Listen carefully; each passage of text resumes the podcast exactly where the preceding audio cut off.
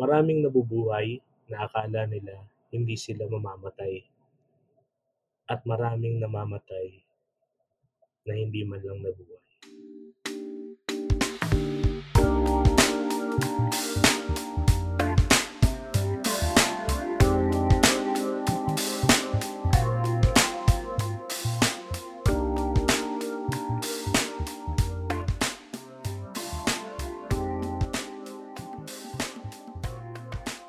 Ako si Russell. Ako naman si Lennon. And welcome to our podcast. Tamang Tamang usapan. Usapang may tama. Ayan. Usapang may tama. Pa rin Ayos. po kami sync. Kumusta, Russell? Ah, mabuti. Ito, ah, matawa pa rin. welcome, welcome. Ayun, na-launch na natin finally ang ating podcast at medyo Yes. magandang mga reception. Thank you po sa mga ano, mga nakinig sa mga una naming mga listeners. Yes, ah, gusto kong pasalamatan yung mga kaibigan namin na tumangkilik sa aming mga podcast kahit halos talagang walang kwenta yung pinag-uusapan namin doon. And special uh, special shout out dun sa mga kaibigan natin, especially kay uh, John Michael Malyanaw sa kanyang Sige, uh, kay Michael. belated happy birthday and congratulations at siya'y oordinahan na. Sa, Ah, may date na ba? Yes, yes. ah pagdasal natin. Pero hindi Oh. rin yata ako allowed pa dahil wala pa daw bans. Pero Ah, wala pa, wala pa. Ano po yan? So, next ano, baka next episode may oh, i-announce na na natin ang episode yan. Ah, si Michael yung isa sa lima na isa sa lima sa amin na magkakaibigan. And as deacon sa Diocese ng Pasig. Congratulations, Reverend Michael. And still wishing luck dun sa mga kaibigan namin nasa loob at mga nasa labas. Everyone, no? O nakakatuwa kasi ang ganda ng feedback. Thank you po especially dun sa mga unang nakinig. Um, especially um, babanggit lang ako ng tatlo. Maraming nag-comments pero tatlo at least na um, natuwa ako sa comments nila kasi. Ang una, syempre, ang kaibigan natin si Jimmy Boy na talagang ano, ah, supportive, talagang shinare niya pat lahat-lahat ang ating ano. Salamat, Podcast. Batching. Kabatch ko yan, si Jimmy. Napaka Mm, mapagmahal kabatch po siya ni Russell. And then si Jane, si Jane House, sabi niya magandahan daw siya sa ano sa graphic design. Thank you, Jane. Magaling ka, magaling na graphic designer talaga to si Lennon, actually. Hindi po yan ano lang yan. Simple-simple lang. Um, and then thank you rin kay Father Albert na host ng podcast na sabi niya welcome to the um, podcast community. Ano. Thank you very much thank you. Father. Ayun, Russell, ano bang meron ngayong ano, ngayong linggo? Ah, yun nga, dahil nga reactionary tayo at ah, tamang usapan lang tayo sa mga bagay-bagay. Ah, Ash Wednesday na. Quaresma na naman. Ash Wednesday na. Oo, sa Naalala ko noon may nagtanong sa akin noon, ano bang araw tatapat yung ano, yung Ash Wednesday ngayong taon? Martes ata. Oo. Anong araw daw ang Ash Wednesday ngayong taon? Quaresma na naman nun. And ah, typical sa ating mga Pinoy, parang kapag sinasabi natin Quaresma, parang kailangan nating mag-subdue. Ah, saan ba galing yun? Saan ba? Kasi ako, kahit ganito ako, pumasok ako sa seminary Mhm. lahat-lahat, hindi ko pa rin maintindihan yung mga ganong bagay-bagay. Although, tinuturo, ini-explain naman, ah, sa kada misa, eh, pinapaliwanag, tinuturo. Pero, bilang, alam mo, mapapansin mo, napakalaki nung bridge, ay, sorry, napakalaki nung gap na hindi nabi-bridge between dun sa mga nag-proclaim na practicing Catholic sila kumpara dun sa masasabi nilang sakto nga lang, parang tamang usapan, tamang simba lang din, tamang dasal, tamang debosyon. Na- Kaya nagkakaroon ng ano, nagkakaroon ng gap, nagkakaroon ng may kasam eh. no? May may gap na kailangan natin siguro yung tulayin. So, bakit ba, Mm. bakit ba ganun? Bakit parang, uy, Lent na, kailangan natin maging malungkot. Ganun ba yan? Oo nga eh. Actually, tama ka dyan na parang yung ating um, preconception o yung ating idea ng Kwaresma ay malungkot na um, siguro ang laging na, ang lagi mong maririnig na word ngayong darating na Kwaresma ay sacrifice, sacrifice, di ba? Pero hindi natin naiintindihan ano ba talaga yung anong ibig sabihin ng sacrifice yun? Yun lang ba yung sacrifice ko, yung gagawin ko? So, Kwaresma, punta muna tayo kasi dahil mga ano tayo, mga meron tayong background sa philosophy. So napaka-importante ng definition of terms, 'di ba? Yes, yes. Ano, saan ba nang galing yung word na Kwaresma? Well, especially yung Kwaresma kasi ano yun eh. Galing yun sa Espanyol na Kwaresma. Ganon din ang tawag dito eh. Mm-mm. So, kung makikita, makapakadali kasi 40, Kwaresma. So, 40, 40 days. So, 40 days, it means na from Ash Wednesday hanggang sa morning ng um, Holy Thursday. Yun po ang tinatawag nating Kwaresma. 40 days yun pag binilang ninyo.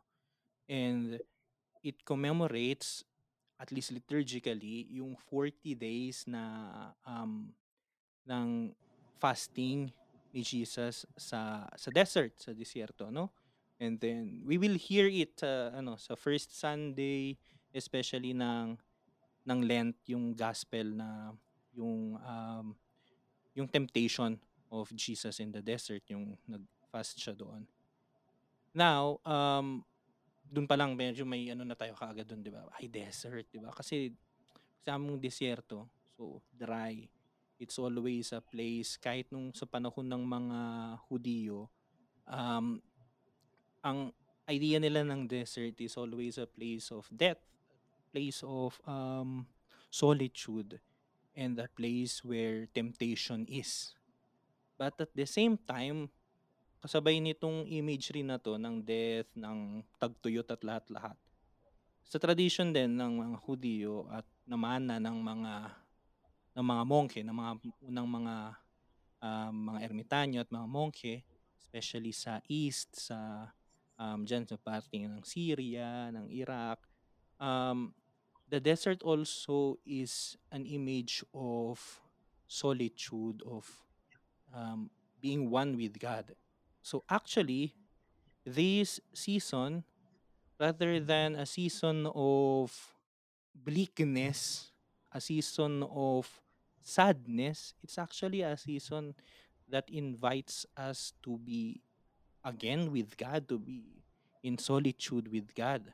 And solitude, by the way, is not equivalent to being alone, to being lonely. Solitude is different. So, yun yung meaning ng Lent. Actually, dun sa last nating episode, meron kang sinabi na para sa akin, it encapsulates the whole idea of um, of Lent. And that is that it is the season of love. Napakaganda. Thank you nun. Ah, na kaya na kaya ko 'yan natatanong kasi parang ano, eh, yun nga, eh, napapansin ko. Irrelevant, eh. Ah nagiging irrelevant rather. Kapag mapapansin mo yung ibang mga religious observances ng ibang religions across the globe, kapag certain period ng kanilang fasting, they are very serious about it.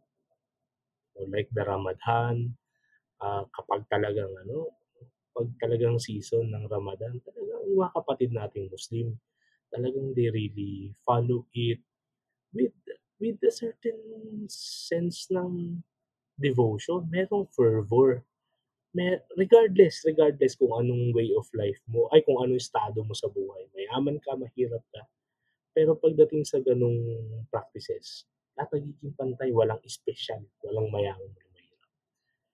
And uh, kung papansin natin yung iba ring mga mga religious traditions. Pero sa atin, napapansin ko eh, kahit nga yung Fridays, no? Fridays of Lent, or generally every Friday, nakasanayan lang natin na munggo ang ulam kapag biyernes. Pero, yung, yung ano, yung roots niya eh, na, masyado ng secular ba? Parang talagang nakakalimutan natin yung relevance ng sakripisyo. And hindi na natin nako-connect yung sakripisyo na talagang mensahe nung nung panahon dun sa sakripisyo na ginagawa natin sa araw-araw. Kaya ako yung natatanong. Isa pang bagay diyan yung ah, seemingly nga ah, napakaganda, napakaganda ng pagkaliwanag mo pagkapaliwanag mo, yung season of love. Ah, naalala ko merong isang passage sa Hosea, hindi ako nagkakamali. Correct me if I'm wrong. Na ginagamit natin yun para isalarawan yung yung Lent, hindi lang siya panahon, kung hindi lugar din siya, pagkakataon din siya. 'No, sinasabi sa Lent na ay sinasabi sa Hosea na, yung minamahal ko ay ihahatid ko sa disyerto, ihahatid ko sa ilang at dun makikipag-usap ako sa kanya. 'No, I will lead my beloved to the desert and I will speak to her heart. Yung imagery na yun na akala natin lahat ng pagsasakripisyo natin, lahat ng mga bagay na ginagawa natin para sa Diyos, eh, sarili nating initiative. And sa tingin ko yun yung isang reminder ng Lent, na wala tayong hinahangad o iniisip o pinaplano na gawin para sa mas nakatataas na bagay, tulad ng pagmamahal sa Diyos, na sa sariling, ah, lakas o initiative natin. Actually yung pinaka-desire nga na magdasal, eh, sabi nga nila, is an invitation itself mula sa sa Panginoon 'no, sa Holy Spirit. And itong mga bagay na 'to, matapos yung yung panahon ng pagsasaya natin nung Pasko, then nung ni-remind tayo na after magsaya babalik tayo sa kanormalan ng buhay, pagiging pangkaraniwan. Eto, eto ulit tayo. Baka nasobrahan na naman tayo ng pagsasaya, nasobrahan na naman tayo ng pagiging abala sa araw-araw na gawain, araw-araw na pare-parehas na problema sa pamilya, sa trabaho, sa pag-aaral, sa sarili nating struggles. Eto, baka kailangan natin ng time na maging intimate muli sa Diyos at ito, ino-offer sa atin ito yung kagandahan ng Lent, eh, ino-offer siya sa atin bilang isang buong community. Kumbaga bawat isa merong opportunity na maging intimate muli. Na makipag ah, makipagtagpo 'no, sa Panginoon sa sa disyerto, kung saang disyerto man tayo naroon. Sabi nung professor namin nung nag-aaral pa ako, "Lost is a place too." Ulitin ko yun, lost is a place too. Marami sa atin, kahit hindi na natin nakikita yung yung pinaka-relevance ng Lent, baka nakikita natin purely outward na expression na lang 'to, merely merely tradition lang, kultura lang, customs lang, hindi na natin mai-relate sa personal nating buhay. Pero itong ano powerful na sinasabi sa'tin, lost is a place too. Kung nasaan man tayo ngayon, kung ano man ginagawa natin, kung sino man tayo ngayon, nandiyan tayo kasi diyan tayo tinakdang nandiyan. Ang point lang, kapag na-miss natin yung reality na nariyan tayo at hindi natin nakakatagpo dun yung Diyos.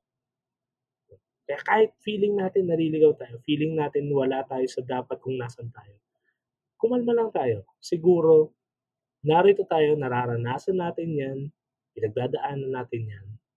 May wisdom, may wisdom diyan. And I think it's a very good it's a very good, ah, way to start our Lenten journey. Hindi lang puro external, hindi lang yung takot na magsakripisyo and magdusa or whatsoever. Yun, yun ang ano ko diyan, yun ang, ah, mga sentimo ko diyan para diyan sa Kwaresma. Mhm. Actually maganda 'yan 'no, actu gusto kong ano, um, gusto kong i-ana well, i-analyze, i-ano natin, samahan natin ang ating mga listeners para i-rediscover yung ating mga Lenten traditions. Kasi nga sabi mo nga, um, sometimes parang nagiging ano na lang siya, um, mere traditions and also I think, ah, I uh, feeling ko minsan nagiging ano na siya, um secularized. What do I mean? For example, um, yung fasting halimbawa. Fasting is a very beautiful tradition na hindi lang sa atin. Binigyan mo kanina ng ano ng um, exa as an example yung um, yung Ramadan na ating mga kapatid na mga Muslim, no? So meron din sila nun. The problem now, yung nakikita ko is that parang nase-secularize ba? Parang ano, imbis na fasting for fasting's sake, parang ano na ngayon, um, para sa diet, 'di ba? Para sa healthy living, which is good. There's nothing wrong about that. Pero nawawala na yung sense, ba't ba natin ginagawa? Ba't ba tayo nagfa-fast? It's an ancient tradition. Ano ba yung nasa likod nun? Hindi lang siya isang, ano eh, um, hindi lang siya diet, hindi lang siya para sa health actually. Which is also a good effect yung sa health. Pero at the core of it is that we are denying ourselves. Medyo negative yung term na denying, no? Pero yun yun, eh. we are denying ourselves of a thing that is not bad. Actually, it's good kasi it's food. Food is good. So we are denying it so that we can focus on what is really good. Yung good with a capital G. Di ba? Di ba sabi nila Saint Thomas Aquinas, ni Saint Augustine, sa kanilang um, definition, well, description, kasi you cannot define God. So sa kanilang description of God is that God is the one, the true and the beautiful and the good. So, ayun, yun yung ano eh, yun yung pinaka dahilan. We are fasting para talaga ma-focus yung ating isip sa what is good. And then pagdating ng matatapos, ng Lent, ang Quaresma ay um, Holy Thursday ng umaga. Sa hapon magsisimula na yung tinatawag na um, Paschal Triduum. Yung araw kinabukasan ng Holy Thursday, tinatawag natin Good Friday, di ba? Bakit siya good? Ini, minsan dati iniisip ko, eh, di ba kino-commemorate natin yung namatay si Kristo, napako siya sa krus. Bakit siya good? Anong good doon? Di ba parang ano yun eh, it's a defeat. Bakit anong good doon? Di ba sa pelikula, pagka ganun, dapat magagalit ka kasi namatay yung bida. But actually, it's good in a way because the cross is our salvation. At saka hindi natatapos dun yung kwento eh. Merong um, may resurrection. So, what I am saying is that these traditions, ito specifically yung binabanggit ko ngayon na yung sa fasting, it um, helps us concentrate ourselves to that good, which is God. And God who became man, who offered himself hanggang sa krus. Diba? Sabi ni St. Paul, um, tinanggap niya niyakap niya hanggang ang ating pagkatao, ang ating, ating pagiging tao hanggang sa kamatayan, hanggang sa kamatayan sa, sa krus. Ganun katindi yung um, yung auto-communication na ginawa ng Diyos para sa atin, which is what we celebrate actually in this season of Lent. Yes, um, ang masasabi ko naman dyan, uh, sa tulad ko, you can still ano eh, dump it down for dumb persons like me, no? I mean, it may be the simplest explanation. Pero, pag yun nga medyo highly secular na yung ginagalawan natin, then we are constantly fed by every form of information kahit sa ang anggulo. Ano eh, uh, hindi nga talaga natin ma-integrate ng madali yung yung uh, yung mismong mga terms itself, no? Why should we fast? Uh, Pascal Triduum.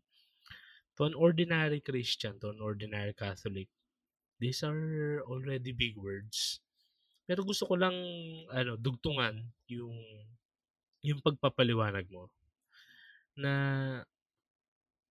by by denying, 'no, by denying ourselves. Kasi yun naman din talaga yung term na ginagamit even even in the words of the gospel. It's uh it's the action word. It's the verb used by those who translated the the gospels, no. That uh, sabi ni Jesus, if anyone wishes to be my disciple, he must first deny himself or herself. Take up their cross and begin to follow me. But uh, ang gusto ko lang na aspeto dun na baka baka makatulong sa mga tulad ko diyan na hindi naman talaga totally practicing or hindi talaga ganun ka-knowledgeable sa mga bagay-bagay sa theology. Yung konsepto ng fasting, actually ancient din daw to eh. I think, in, uh, kindly correct me, baka may mga theologians na nakikinig dito. I think it was Basil the Great who who tried, who first attempted to dumb it down for the ordinary Christian. That fasting is more about emptying your stomach and allowing God to fill you. Magandang tingnan dun sa aspetong yun. Kesa isipin agad natin na hassle. Ang hassle naman, di ako kakain. Paano yung mga may medical conditions, etc. Kaya ito, ito yun eh. Ito yung spiritual meaning ng fasting. Na we are letting go of what we usually do, we usually take for ourselves, and usually pagkain nga kasi yun. Pero yung mga usual na kinakain, ginagawa, or kahit iniisip natin, we let go some of this para magkaroon ng puwang yung Diyos sa buhay natin. Kung allergic tayo sa mga ganong terms and uh, may mga may encounter kang mga ganong tao na hindi, hindi kasi ako religious, spiritual lang ako. I think uh, personally it's BS pero kung may mga ganong tao, I mean, well, I respect those persons pero hindi kasi ganun ang pananaw ko eh. Uh, kung kasi yan, magkakonekta yan. Sabi nga nung teacher nga namin, religion is spirituality institutionalized and spirituality is religion personalized. Kaya ayun, um, for those who are saying na hindi, hindi ako religious, pero may ano, may connection ako sa Diyos, pero hindi ako religious. I don't subscribe to any form of uh, religious practice or whatsoever, or tradition or belief. Uh, but still, uh, I'm getting off track. Ang point ko is, we allow ourselves from time to time na mabawasan or mawalan kasi baka punong-puno na tayo ng sarili natin. Punong-puno tayo ng overthinking, punong-puno tayo ng pagmamayabang.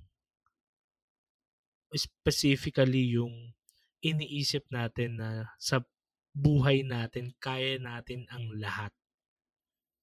Gusto nating kontrolin ang lahat.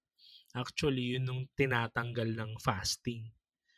No? Yung sense ng pagiging controlling, control freak natin.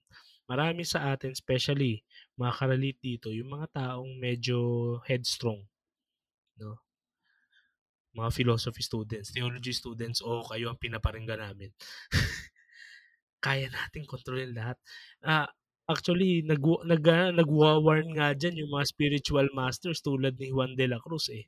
Kasi yung iba dyan, akala na they are deceiving themselves to be ferv- uh, fervent, to be pious, to be to be really humble. Pero they are deceiving themselves. Bakit they they have their way with words and they have they can make an excuse for what they are doing. Then hindi kaya ko namang hindi gawin to kasi na ganito na ako. And ito yon we are letting uh, go of the control and the pinaka pinaka ang pinaka pinaka challenging sa mga ganun especially dun sa mga medyo advanced na sa spirituality is yung letting go ng control sa Diyos. May mga preconceived notions na tayo ng Panginoon na iniisip natin, eto, eto yan siya, eto ang Diyos para sa akin and kaya ko nang manipulahin yung nasa utak ng Diyos kasi hindi, I won't feel bad of what I'm doing. Hindi to pride kasi ganito, ganyan. We let go of those things and we just allow God to surprise us in every day, especially kapag wala tayo. Yun, ito yung ano ko dyan. Ito yung take ko dyan. Para, para siguro mas magkaroon ng human face yung fasting at saka abstinence. Abstinence, bakit karne? Turo sa atin, huwag kakain ng karne kasi patay ang Diyos. Yung karne kasi naging symbol yan ng pagdiriwang. Actually, yan ang ano ko, yan ang unang katekesis na natanggap ko sa nanay ko. Bawal kumain ng karne kasi patay ang Diyos. Pero imagine mo yun. No? Kahit sa mga ganong bagay, meron ka ng awareness. Kaya ang kailangan nga natin, yung, ano eh, we update ourselves. No? We let ourselves maging teachable, maging docile pa rin. Kasi hindi naman nung natutunan natin ng first hand, eh yun at yun na yun. No? From time to time, we really have to ask ourselves, tama pa ba to? Tama, updated ba to? Kasi baka hindi naman talaga ito yung point. Pero minana natin, kasanayan. Exactly. Actually, feeling ko, ako kung kung ako talaga sasabihin ko problema sa simbahan ngayon, kulang tayo sa ano eh, sa catechesis. Maraming tao na ano, na, marami silang tanong, marami silang gustong matutu- matuklasan, pero walang sumasagot. Walang available para sumagot. Oo, kasi yung catechesis, parang trabaho. Mga katekista, parang, o sige, katekista ako so I can get paid. Kaya I'm very glad nung ginawang ano ni Pope Francis eh. Binalik niya as ministry yun eh. Yes. De, pero ang point kasi, yung Oo, yung catechesis kasi parang hindi trabaho naman to. As in parang ginagawa siyang profesyon na parang teacher na parang ano hindi na siya ministry, nagiging Mm. negosyo siya minsan parang sige kapag may pagpapakasal, magpapabinyag, sige makipag makipagkausap muna kayo sa katekista. Eh dati talagang ano to eh, ministeryo to. Kumbaga, bago magmisa, pagkatapos ng misa, merong mga ganito, available to. And hindi ito mga arugante, hindi mga galit ito, hindi ito mga nag impose na tao. Mga passionate na tao to, yung mga katekista dati. No? Sa, sa tingin ko yun ang ano eh, isa sa mga bagay na kailangan nating ma-rediscover kasi bilang simbahan, bilang Pilipinong simbahan, ah ang pinakamahirap turuan, hindi yung mga walang alam. Kasi yung mga walang alam, yung mga, di ba mapapansin naman natin, marami tayong mga kapatid na Pilipino na nagsasabi, ah, natagpuan ko na yung pananampalataya kasi inaaraw-araw, inuoras-oras ako ng mga ganitong kla- klase ng kapatid, mga ganitong brad at mga sis sa ganitong relihiyon. And talagang kapag nakikipag-usap sila, magiliw sila, mahinahon sila, hindi sila nanguhusga. Ito, ito yung primary na trabaho ng katekismo eh, ng katekesis, no? Ito tayo dati. Ngayon parang napakataas na natin na parang tayo lang yung may-ari ng Diyos. Tayo lang yung may-ari ng misteryo, ng pagmamahal, ng pagliligtas, araw-araw ng pagliligtas, araw-araw at oras-oras sa pagmamahal ng Diyos. Eh, sa tingin ko, ito, kailangan natin ito i-rediscover. At ang mga dapat turuan natin, yung mga turuan na muna kasi ang titigasan ng ulo natin. ang, lala- ang lalaki na ng ulo natin. Hindi na tayo natuturuan. Hindi na tayo napapaalalahanan. No? Isang paborito kong linya yan eh, sa, sa pelikulang Maging Akin Muli. Isang batang pare, na-explain niya na, Padre, di ba si Jesus nga para sa mga mahirap? Huwag mo kong le-lecturean tungkol kay Jesus. Mas kilala ko siya sa'yo. At marami sa atin, pare, like obispo, ganyan mag-isip. Mas marami akong alam sa'yo, may pinag-aralan ako tungkol dyan, mas matagal na ako sa'yo dito sa simbahan, alam ko lahat ng politika dito, alam ko ang kalakaran, wala akong pakialam sa iniisip mo. Basta ako, ganito ang ginagawa ko. Basta hindi ako nasasagasaan, basta hindi nasasagasaan ang negosyo ko, basta hindi nasasagasaan yung mga pansarili kong interes. Wala akong pakialam sa sasabihin ninyo. Sa tingin ko, magandang dito tayo magkatagpo-tagpo na naman sa ilang sa disyertong ito. No? Yung maging komportable ulit tayong mag maranasan yung discomfort na i-correct pagsabihan. Mhm. Ba? Naalala ko si Father Nestor, pare. Kung naalala mo si Ah, Father Nestor, sabi niya, alam mo ba, Sel, kung ano yung best way para maging humble? Mhm. Ang best way daw para maging humble is to be humiliated. Be humiliated. Maganda yung ano na yun, ah. Pag-isipan natin yan. Ah, baka, tingnan natin. If you want to be humble, if, want- if you really want to be humble, as in into the truest sense of the word humility, it's talagang mapunta ka sa lupa, ha, hu- humus. Diyan din galing yung salitang human eh. Galing sa lupa, humus. Maging, hindi yung humus na sauce ah. humus, lupa, soil. If you really want to be humble daw, eh kailangan mo malugmok sa lupa. I, i- i- ano, i- talaga ipagba, ano bang Tagalog humiliate? Ipahiya, ipagduldulan ka, isadla ka sa lupa, ibaba ka. Mhm. And uh, ibig sabihin nun, hindi siya galing sa sarili mong initiative to be humble.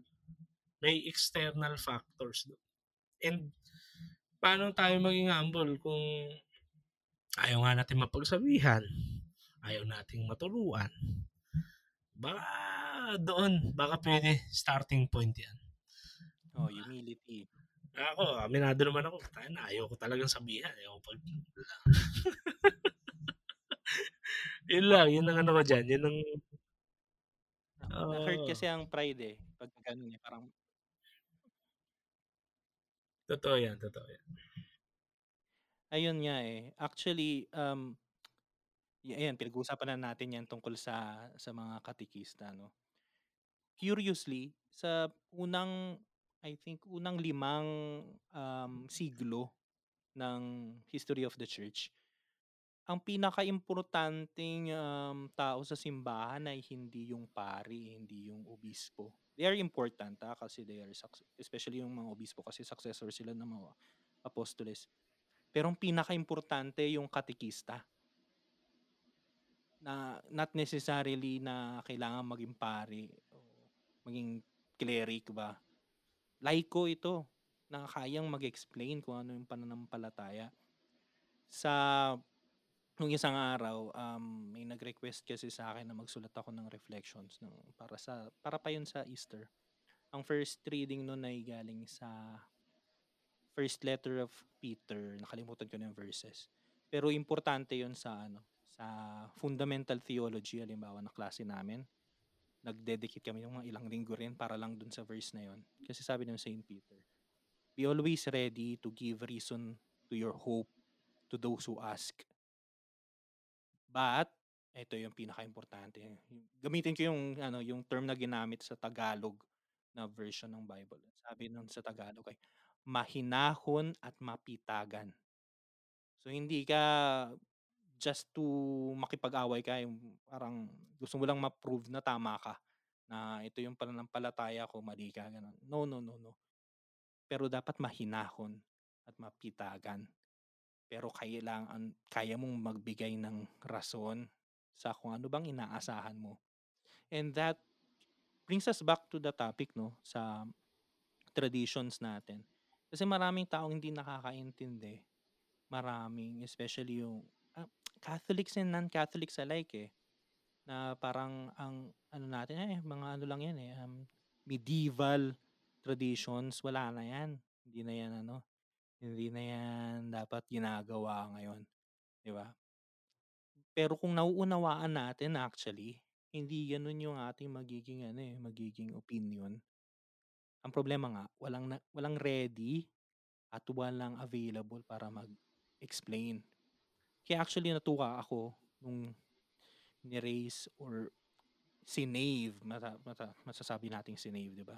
Ni-recuperate ni Pope Francis yung yung ah, ministry ng catechist as a ministry na siya ay official minister of the church. Hindi lang siya yung basta-bastang kumuha ka lang dyan ng ano, ng isang tao dyan tapos turuan mo ng konti tapos pwede na siya magturo.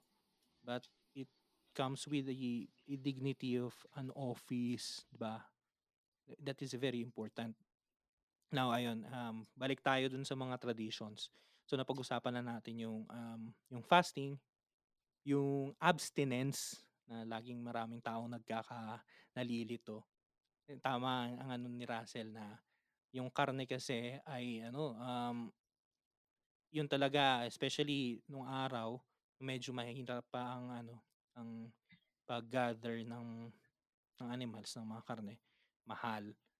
Karne ay sign of festivity o fiesta, di ba? May mga ilang mga um, sa Pilipinas, halimbawa, ah, may pinuntahan kami nun sa Palawan kasi ano yun eh, um, may ordination. Iniisip namin, syempre taga Manila kami, iniisip namin, fiesta, so ang ihahanda, dahil Palawan yun, ihahanda ay seafood. Pero naghanda sila mga ano, lechon, baka, ganyan. Chicken, halimbawa. Then nagtanong kami bakit ito yung handa kasi parang 'di ba sa Manila almost um, ano na yun eh, um, regular, parang normal ba. Yung sabi nila, hindi actually kasi dito, yan yung ano, yan yung fiesta. Kasi ang normal namin dito ay yung yung isda, yung um, yung tawag doon, um, seafoods, yan, seafoods. So, hanggang ngayon meron pa ring mga ganong communities na ang karne ay sign of festivity. But then again, just um, going back dun sa sinabi mo, no, na hindi naman dahil yun lang yung naka-assign na karne o pagkain lang para sa fasting, na hindi na tayo pwedeng maging creative. Kasi pwede kang ano eh, ah, pwede kang mag-fast sa ibang bagay. Yun nga, ang main point is that it's, it should be something na na lagi mong ginagawa, gustong gusto mo, na you give it up for a for a brief period of time actually just to recuperate that space, yung lugar para sa sa encounter, yung desert where you will encounter God, di ba? So, halimbawa ngayon, nauuso na yung ano, fasting sa social media, halimbawa. O fasting, abstinence sa um, sa mobile games, halimbawa. Pag Friday, hindi na ako mag ano, hindi, na, hindi ko na kukunin yung aking, nene- yung aking Nintendo Switch o kung ano mang gamit mong ano, um, um, tawag dito, console. Excuse me. So, ayun nga, no? Um, may iba't ibang paraan eh. May iba't ibang expressions, but ang importante yung maging aware tayo kung yung bakit, yung ah, reason behind, di ba? Hindi lang yung nagawa lang natin kasi nakasanayan na. And then, para makomplete yung trio, di ba, meron tayong fasting, abstinence, ah well, bago ko kumpletin, iano ko muna, ipaliw, ip- kasi nabanggit mo na rin kanina paano yung mga may sakit. So, just to clarify then, um, ang ano, ang nasa ano lang naman ng simbahan, ito is ang fasting and abstinence ay required siya sa mga 16 to 60. Hindi ko actually matandaan yung exact numbers. Mga ganon. So, pagka retired ka na, ibig sabihin, ano ka na? excused ka na. Mga may sakit din is excused kasi hindi naman natin pwedeng ipilit ba kasi hindi naman talaga ano eh it's hindi siya an imposed sacrifice ah, dugtungan ko yan pare. Hindi, kasi baka isipin ng mga ano, baka isipin natin, ano, hindi, ba't, ba't pabor-pabor? Dapat, ano, pantay-pantay. Hindi, ganito.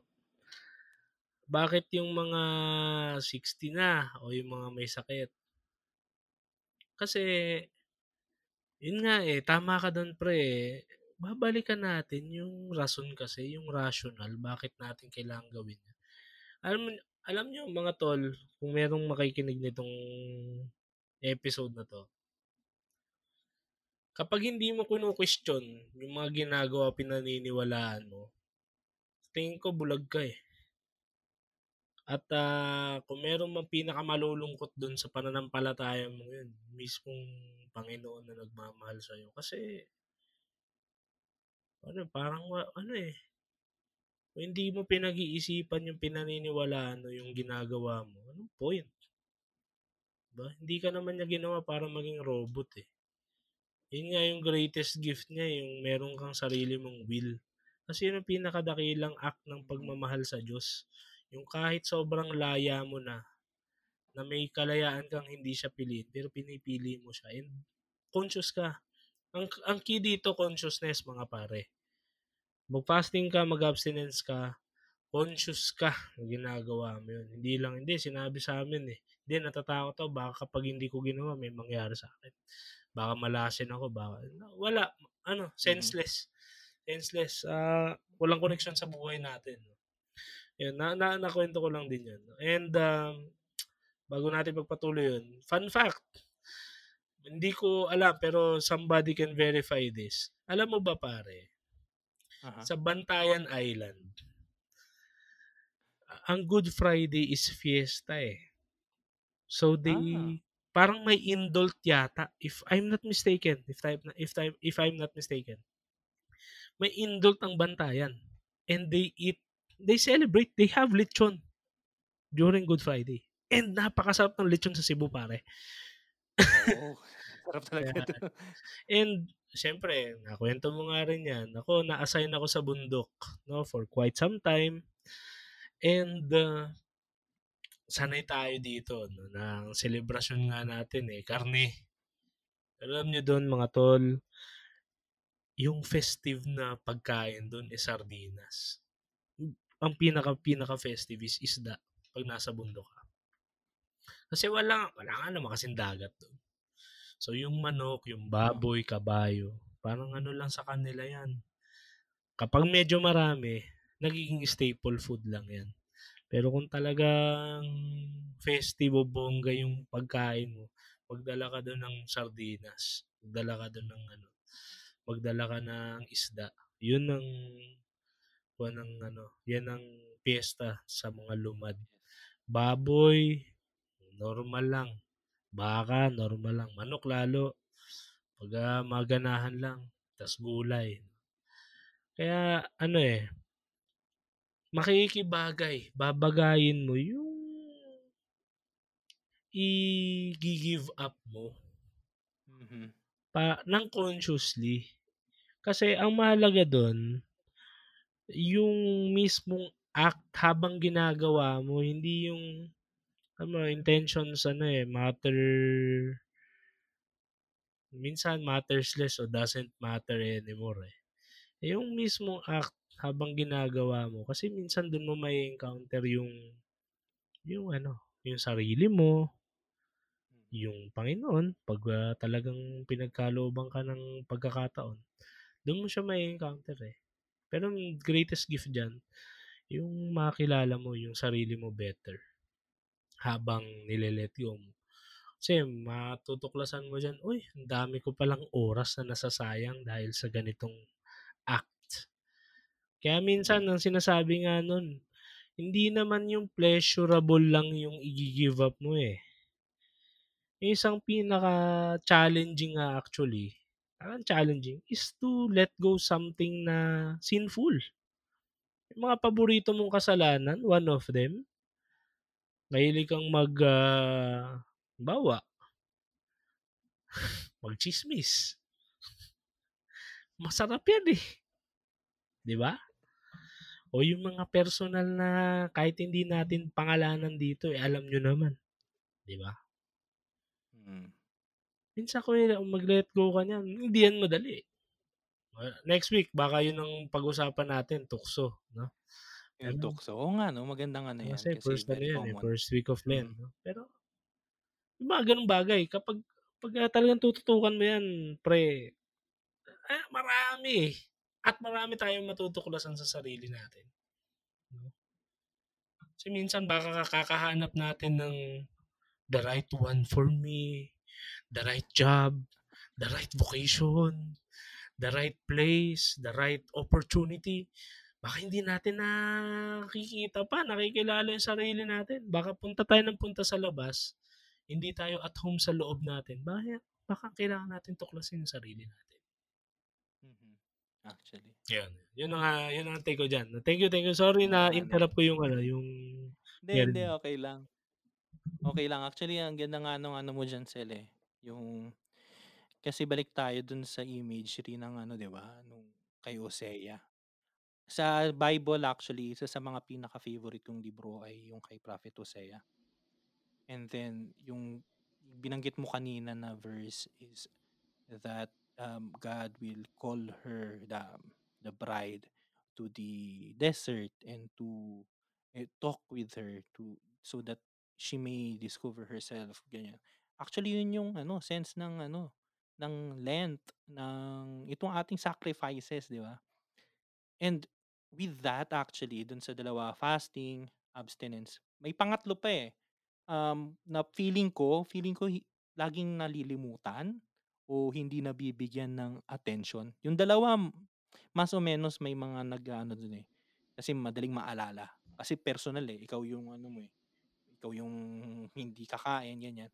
Pero yung pangatlo actually para sa akin is is the concretization of that 2, nung abstinence tsaka nung fasting, which is almsgiving.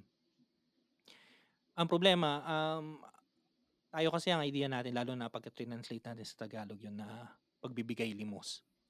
Ang idea natin sa almsgiving ay ano lang, eh, mag-aabot ka ng ₱5 diyan sa batang nasa kalye. O kung meron man diyang homeless na nandiyaan, mag-aabot ka ng ano, ng 50 centimos. Yun yung idea natin ng almsgiving.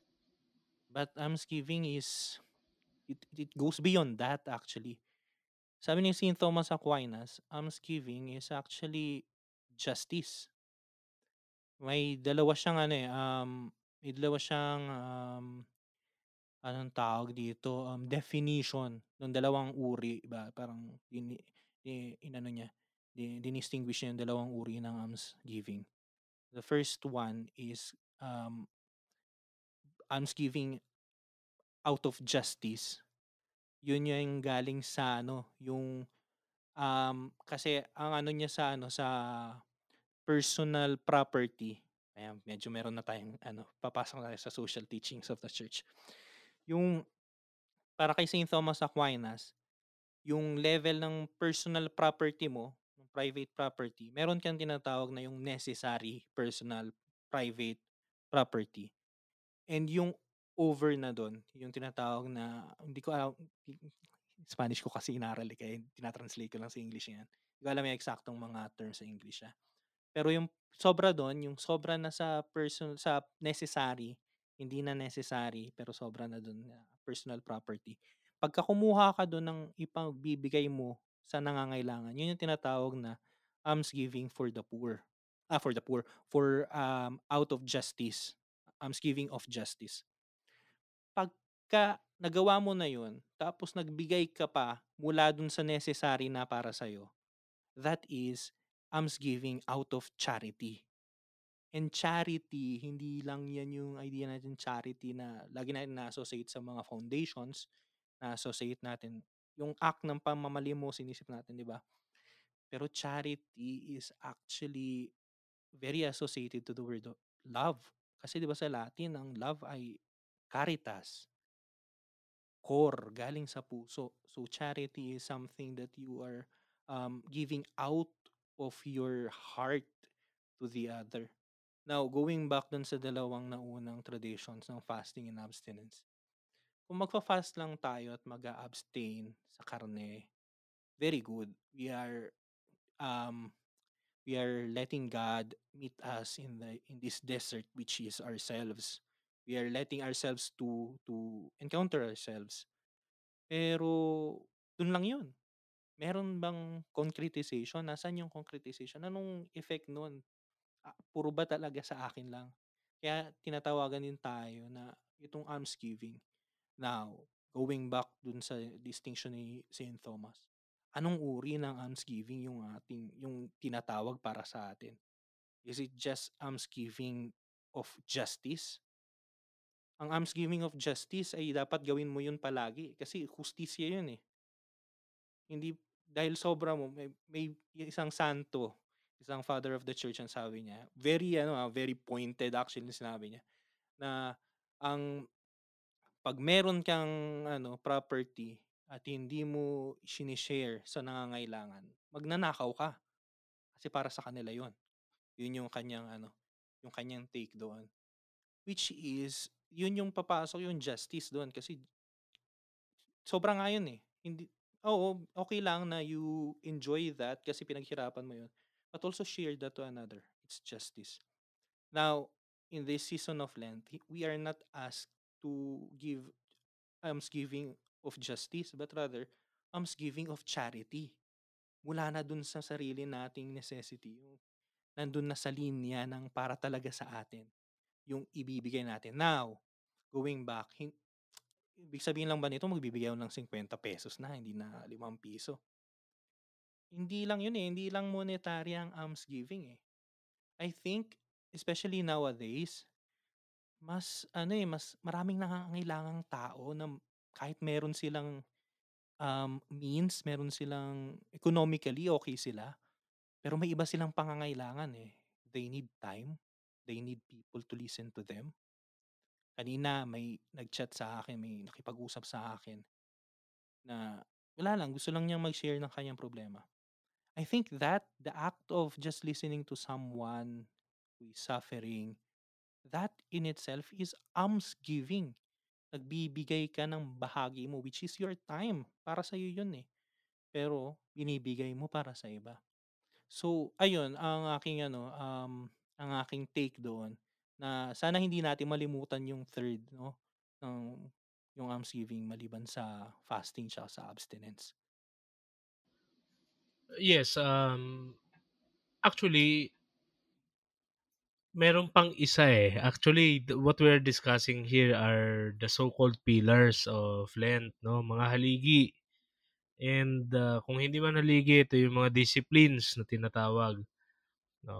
By discipline, alam naman natin yung ano, yung yung pinaka punto de vista ng disiplina. Ibig sabihin ng disiplina is we make ourselves as disciples again. Ah, we allow ourselves to be taught. Oh, and itong mga disciplines of Lent, may isa pa tayong na-miss and sa tingin ko ito yung kukumpleto nung mga bagay-bagay.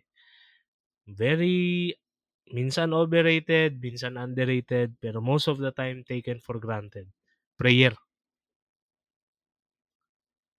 Kasi, eh, iniisip natin, prayer, basta nag-sign of the cross ka sa tapat ng simbahan, tapat ng sementeryo, okey na yan. Kapag, ah, nakapag-mention ka, nakapag-recite ka ng mga kabisado mo ng dasal, prayer naman na yan.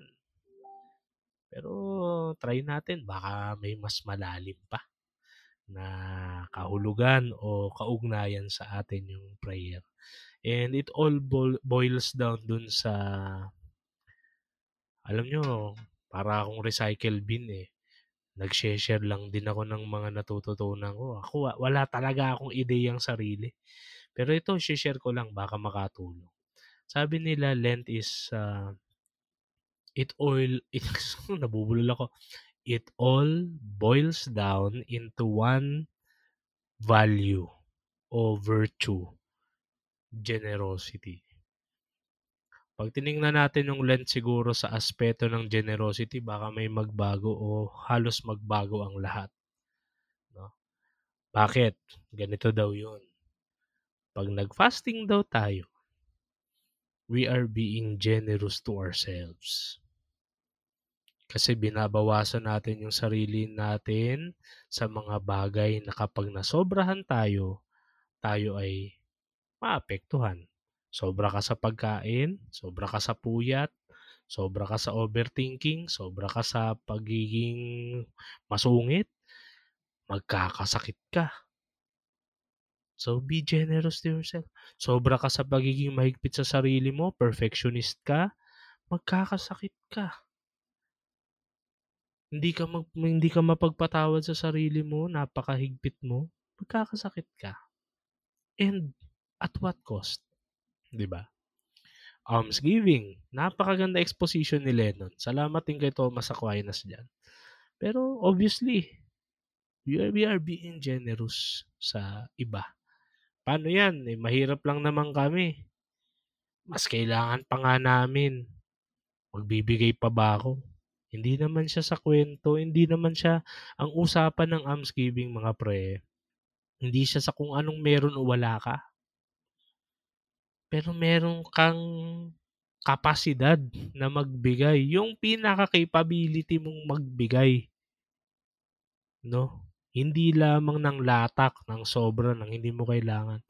Kahit nung kailangan mo. Actually, ito naging pagtatalo to pare. Naalala ko to eh. Nobis ako nito.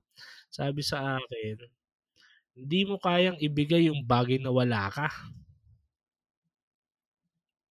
'Di ba? Nemo ano, Nemo code that uh, quinon abet, parang ganun yata 'yun eh. Eh ganun din daw sa pagmamahal. Kung hindi mo mahal sarili mo, hindi mo 'yan kayang ibigay. May punto. May punto 'yan.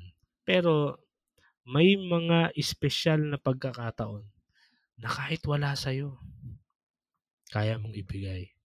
Kasi hindi galing sa'yo. Yung sinasabi ni San Pablo dun sa sulat niya sa mga taga-Korinto, nakakapagbigay tayo ng aliw, nakakapagbigay tayo ng consolation, nakakatulong tayo sa iba dahil tumatanggap tayo ng consolation, ng grasya mula sa Panginoon.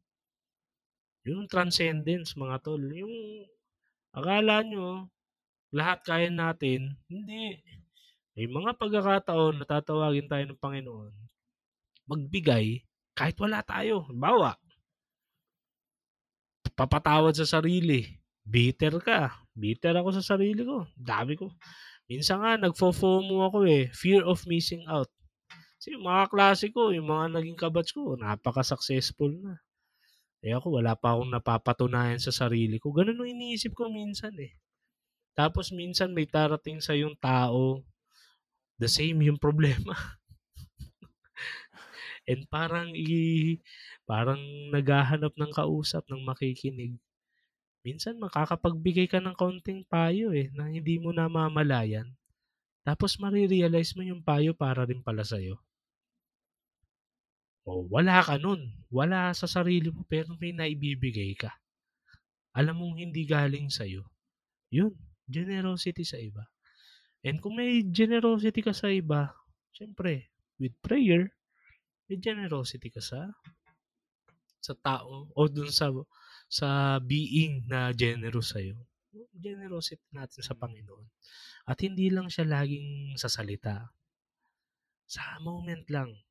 Yung moment na naglaan ka na talagang aware ka, sinasabi mo, ito Lord, para sa'yo to. Hindi ko alam sasabihin ko, hindi ko alam gusto ko, hindi ko alam nangyayari sa akin, pero itong 15 minutes na ito, para sa'yo.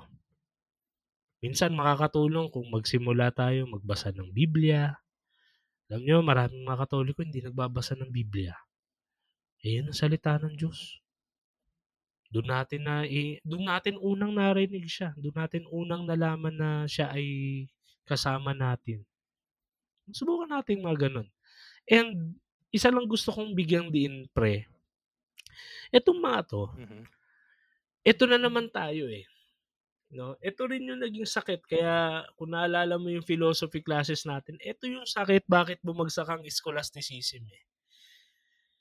Bukod sa madaming bagay, sa cash nexus, sa rise of yung power of the laity, kasi nandiyan si Machiavelli, si Thomas Hobbes.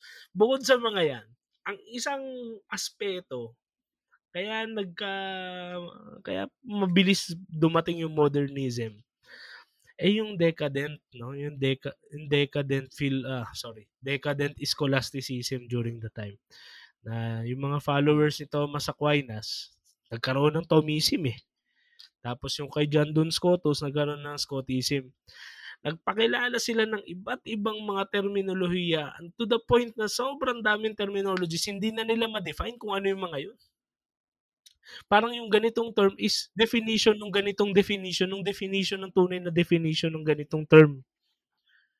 Anong point ko? Oh, mga scholastics An- mahilig dyan. Susme. Oo, di ba? Kaya nga nagka-Occam Razor kung tatanda mo yan. Pero yung point ko lang naman, baka ang dami nating terms 'no, minsan tayo kasi siyempre say millennium old na rin yung institution natin. Walang mali dun 'no, ayun nga, eh, hermeneutics of ano, eh, fan din ako niyan ng hermeneutics of, ah, continuity. Pero yung point, Oo. integration, integration. Hmm, eto, hindi siya hindi tayo compartmentalize 'no, buo tayo, eh. Kahit kahit basag-basag tayo, kahit marami tayong flaws, at the end of the day buo tayo na tao, na buo Mm. yung isip natin, buo yung damdamin natin, buo tayo.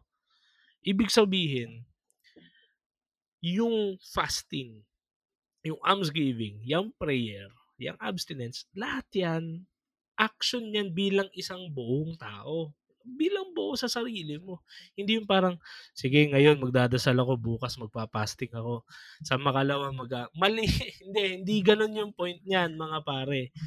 Habang nagfa-fast ka meron kang desire na magdasal at habang nagbabawas ka sa sarili mo, nag-e-empty ka ng sarili mo, meron kang nilalaan para sa iba. 'No, Hmm. sana makuha natin yung yung koneksyon ng bawat isang 'yan, otherwise ma mauuwi lang tayo sa kabisahan ng ano, ng mga terminolohiya, ng mga konsepto tapos wala namang dating sa buhay natin. Imagine ninyo 40 days lang 'yan ibibigay sa'tin. We we have thir we have 365 days 'no, sa isang taon at meron lang tayong 40 days, oh, sabihin natin pagpalagay natin, sama natin nung Semana Santa, kulang-kulang dalawang buwan.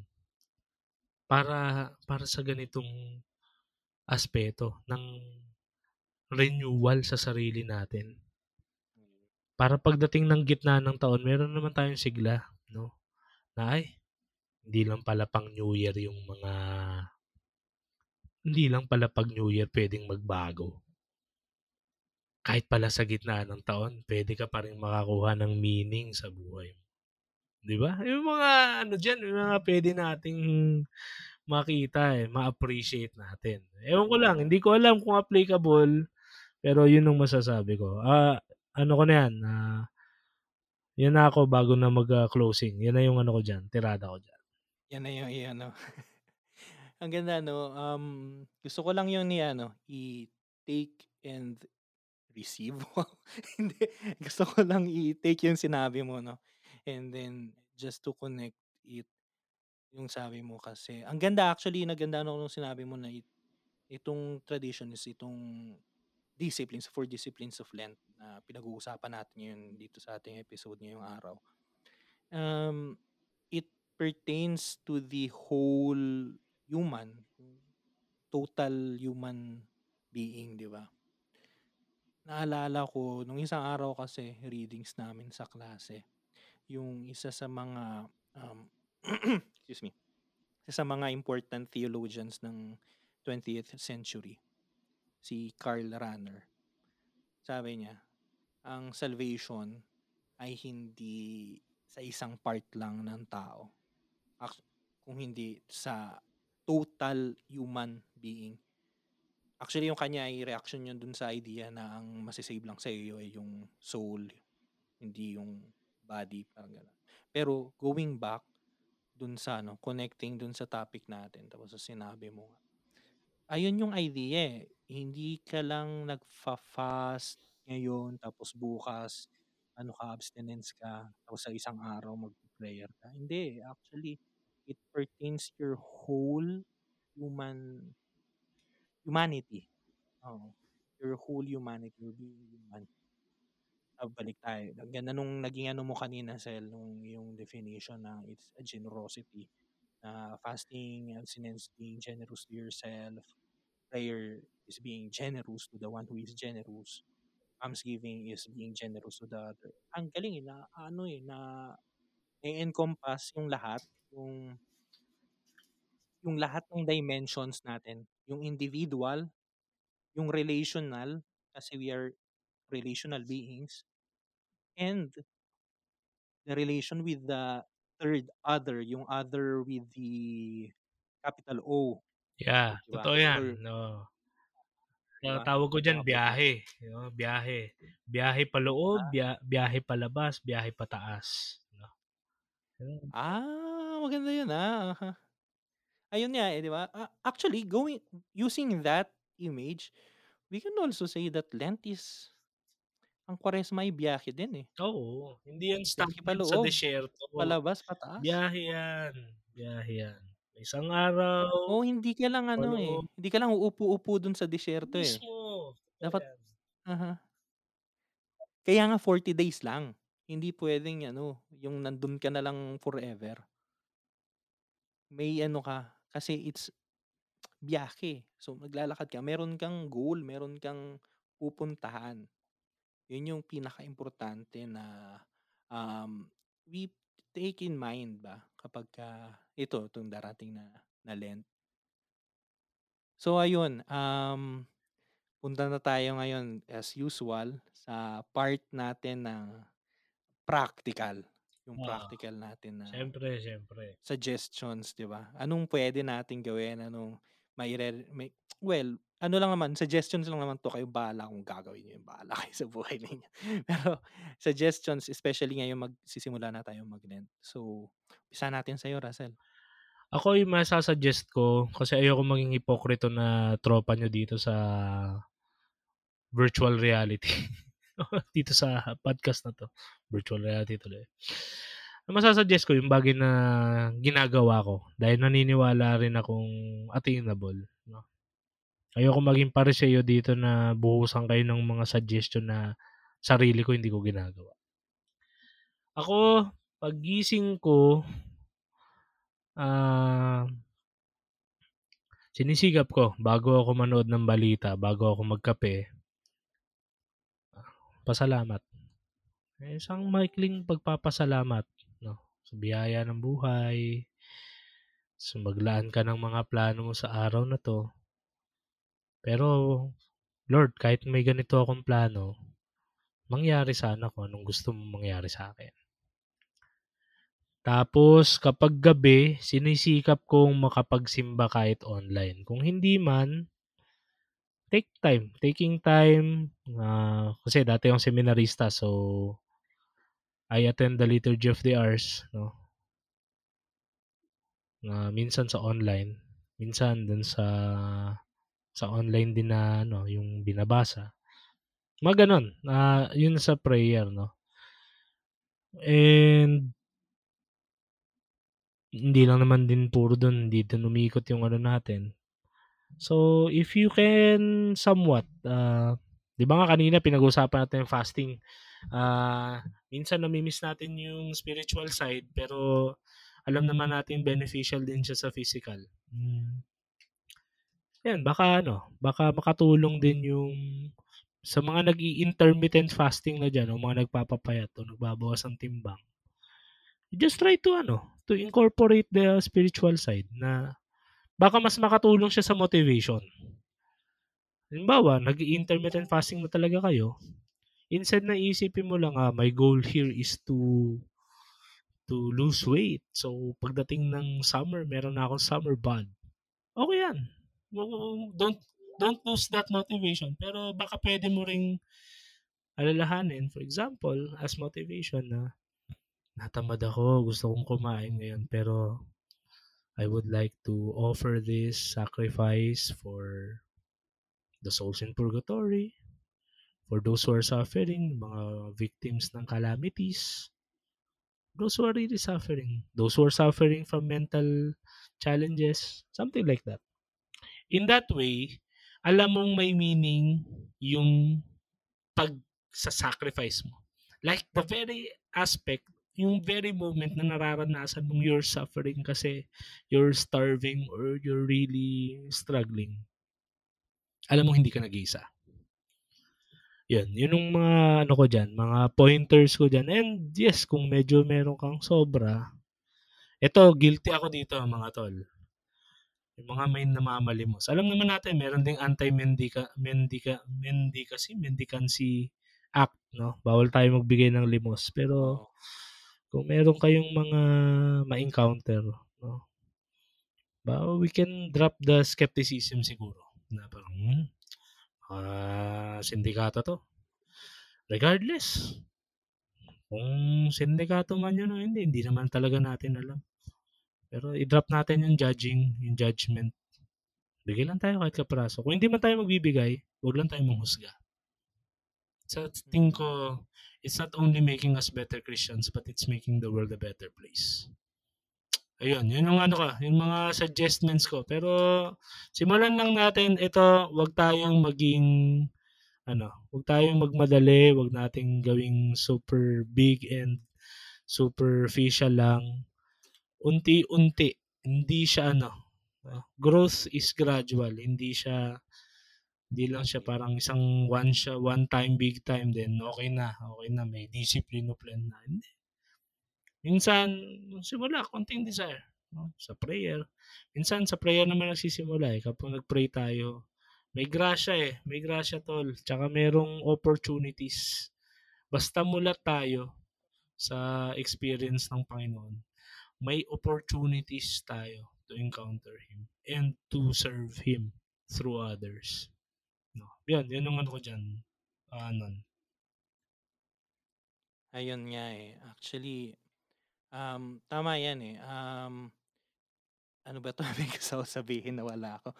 Hindi, I mean, gusto kong balikan yung ano, yung sinabi mo kanina na minsan yan eh, may duda tayo ba sa iba.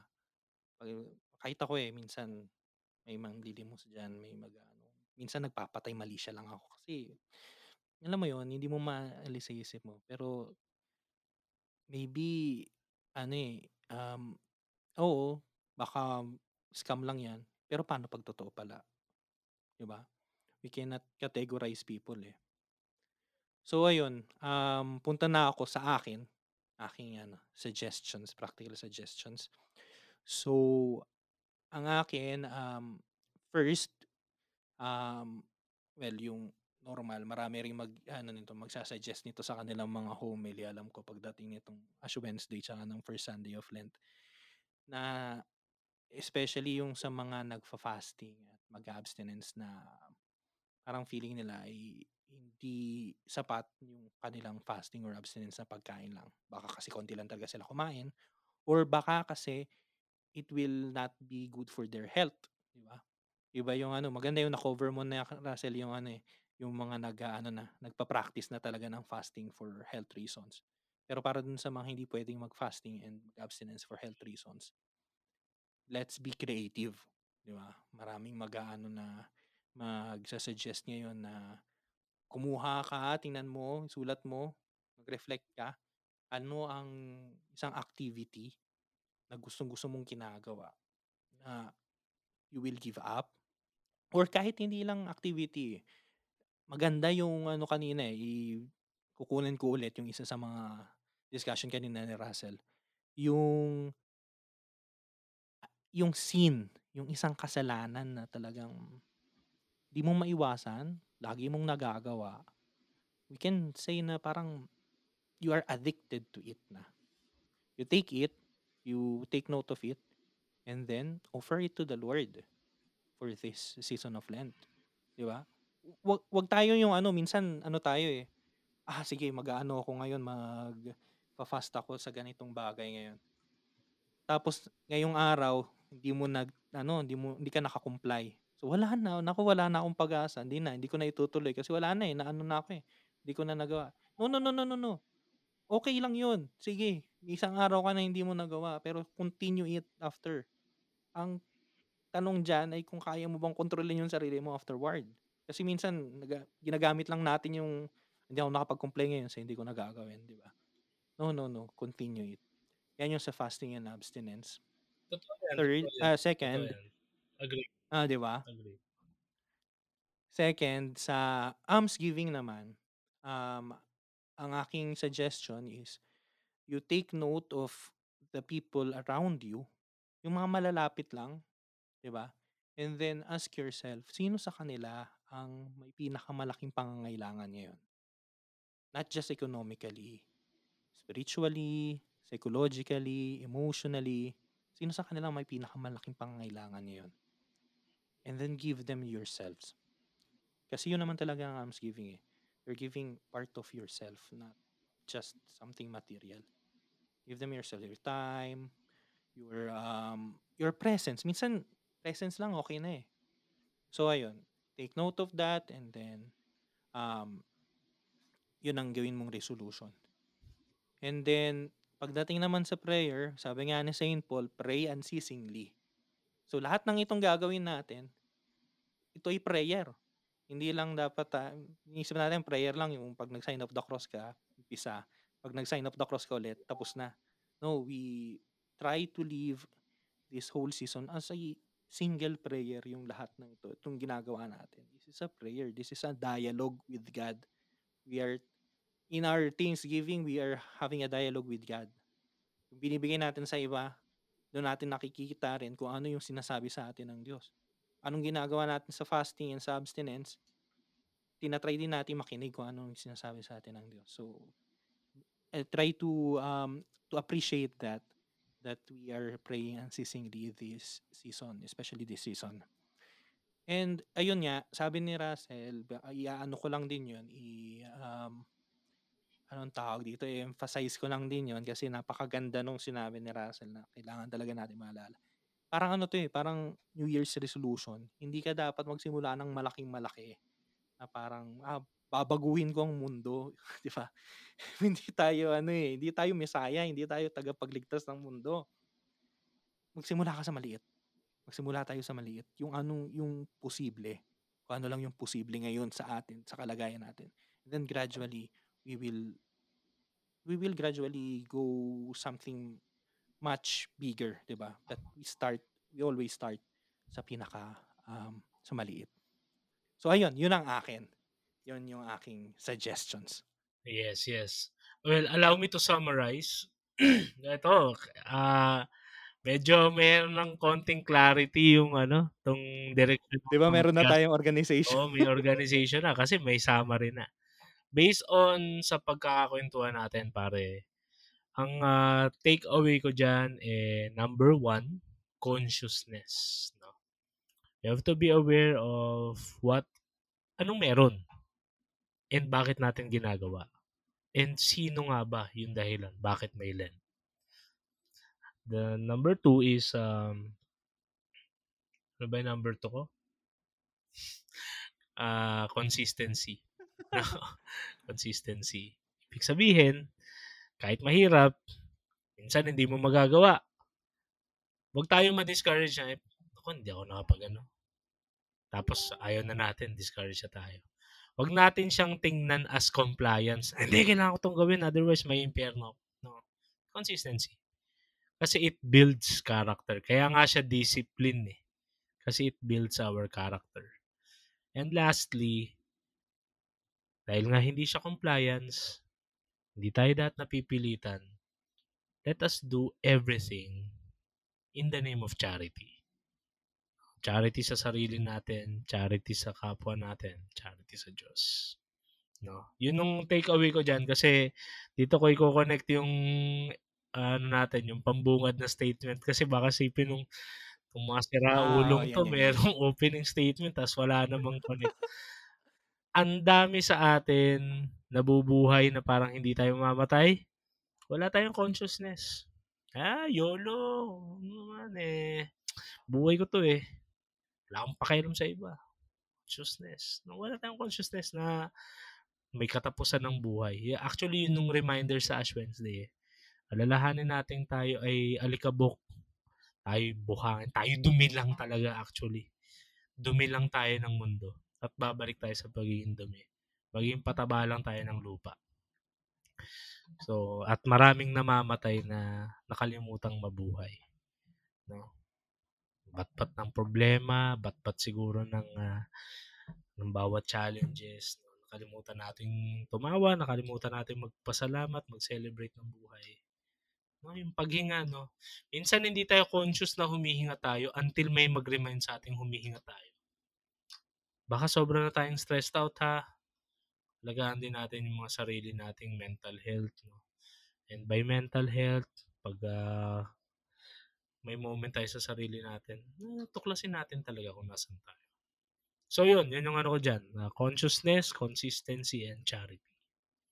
None. Any closing remarks? CCC. Oh, CC. CCC mo, consciousness, consistency, and charity. Ang ganda nung ano. Um, actually, feeling ko yun na yun eh. Yun na yung nagsusummarize sa ating ano, sa episode natin yun na sana ma- matandaan ng ating mga listeners for this um for this season. This is a ang akin lang siguro ang closing remarks ko will be just uh, just remember that this is a holy season. So banal siya. There is something um the divine is there. Um it's a space, a season to meet with God. So with that CCC, yun yung ating magiging ano, magiging um road ba papunta doon sa meeting place natin na yun with God. So now um nandito na tayo sa part na ito. Um we would like to thank you for listening, for joining with us na, na nabot ninyo itong time na ito. Oo, na lagpas isang sa oras na naman kwentuhan. and uh, hindi ko alam kung anong klaseng patience meron kayo kung talagang pinakinggan nyo to and baka playing in the Exactly. background uh, nung una sinasabi ko wala kayong pake pero ngayon maraming maraming salamat po. Ah, salamat sa Um, pakikisa sa kwentuhan and please indicate kung gusto nyong ah, maging talagang bahagi actively nitong talakayan. Ah, we are very Opo. much open para sa inyo. Meron na po kaming email kung hindi wala kung kayo po ay ano hindi namin um, wala kayong personal contact namin you can email us at tamangusapanpodcast@gmail.com para pwede kayo doon mag-comment, mag-suggest ng topics or mag-share din ng um, ng gusto ninyong i-share no And then also, um, we are now um, available sa marami na tayong mga available na ano eh, na platforms. Pero siguro yung mga sikat, uh, we have Spotify, we have um, Google Podcasts. Um, ah, hindi ko alam kung after this ma-approve na yung sa Apple Podcast pero I hope so. So ayun po, um, you can share this. Please share this to others din po. You can listen this to your favorite um, platform.